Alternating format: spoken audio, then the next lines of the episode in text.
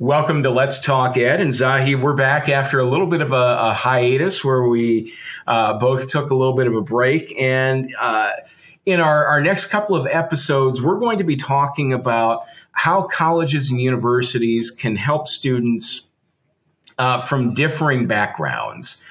And Zahi, one of the, the things that can be really easy for a college or a university to do is say that this is our education, take it or leave it. And the, the reality is, education is not necessarily a one size fits all approach.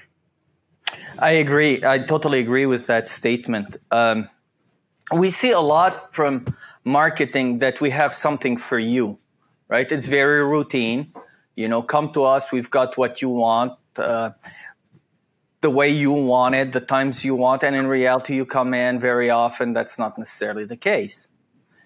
Um, so, uh, although we're trying, and it's really hard to individualize everything to every person because you know uh, it, it becomes unwieldy. However, our losses are individuals and they accumulate. Right? When we talked about losing 37% in the last 13 years in two year colleges nationally. And we're talking about even more uh, drastic losses amongst the uh, poorer and more ethnically diverse and racially diverse groups.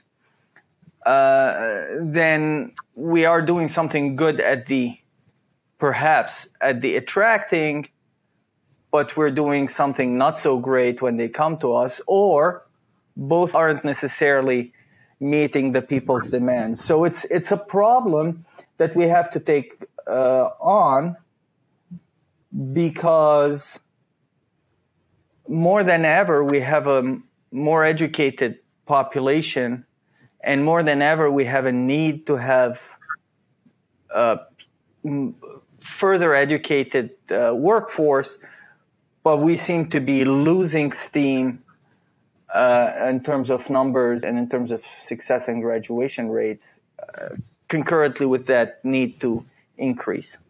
Am I am I seeing it the same way you are?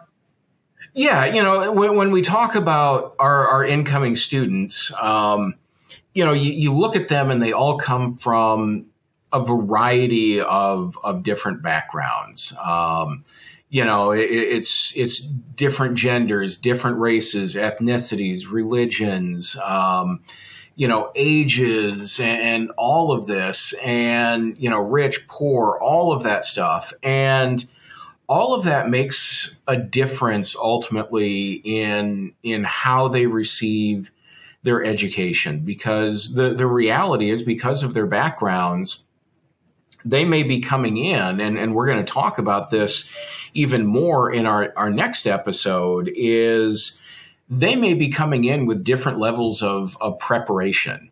Uh, you know, the student that goes to the uh, school district that, that is very affluent may have uh, a different level of education preparation than the student that comes from, um, you know, a poorer school district. Uh, the non-traditional student is going to come in with with different supports than than somebody that comes from a traditional background. So, you know, part of it is is colleges and universities recognizing all of these things and putting in safety nets so to speak for you know these different students to engage in to help them get through that process so over the years in administration has been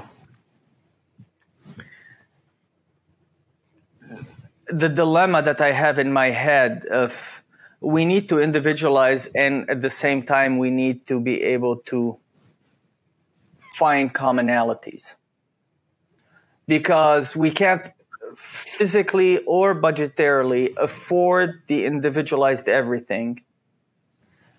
And and in effect, in terms of the education, we know that individuals need particular uh, supports, but we're not, we can't do it. So it's, it's, that's the dichotomy there. Um, but it's, it's a problem. uh, it's it's a major problem because, and I'm looking at it from the prism of of two year colleges. We don't get enough of the people from those rich districts that are highly prepared. It's it's it's a sliver of a sliver of our population. We do get some of the people that have struggled in some of those districts, but even those are smaller percentage. So we are, for the most part, dealing with the individuals who have been out of school for a long time, or the individuals who are coming from schools with disparate types of quality of instruction and preparation to no fault of their own, right? Because we, we have, it's, it's a very, by our, uh, you know, socioeconomic and political situation, we are locally our schools are locally governed. So, so you've got the variances. Uh, we don't have a universal standard across the nation. So, so then we're dealing with those individuals, and our situation becomes unwieldy because if you've left for 10 years and 15 years or whatever you've left for and coming back, you're not coming back at a somewhat similar level. You're coming up, you're coming back with your level of preparation. And if you finished fresh, it depends on which school you're coming from. So, so we're juggling too many balls there. At the same time, we know that our job in higher education is to help promote the success of all so the challenge that I've seen over the years, that I've been through over the years, and I'm pretty sure you you feel similarly, is how can we how, how can we make those two ends meet when in reality we're handed a hot potato? Yeah, it's it's tricky because as as you said before, um, you know, budgetary restrictions, you know, mean that that you can't get really deep into individual things. Um, and you know for budgetary reasons you may not be able to put in all of the support services that you want to to put in but you know some of that i think is you know using workshop time and, and things like that to you know make sure that your faculty and staff understand what some of these issues look like. Um, you know, so they have some perspective so that when they do encounter a student that that fits a particular you know profile that they have some skills to help that particular student. Uh, is that a complete solution? No. But is it a step in the right direction? Yeah. So, so we talked about budgets. So the more we lose students, the more difficult it's going to be for us to ask for, you know, from any state or local legislature. So, so, so if it's going to cost us more to serve the students while we're getting fewer students, then chances are we're going to always be in a deficit of some sort. So, how do we get the staff to the level, and ourselves, of course, to the level where our students uh, deserve us to be, for us to be, is the challenge. And I'm hoping over the next couple of segments, we at least put propositions out there that are not coming out of the blue. We've talked about them, many of them, time and time again. Um, is that is that the challenge that you're saying? I, I just want to make sure that you know, because we come to administration from two different perspectives, right? In uh, both professional and personal. Yeah, and you know, the really challenging thing is uh, this is a very big topic that there is not an easy solution for. Um, you know, we're going to talk about some some good practices that that we've seen in person, that we've read about, uh, you know, that other places are doing.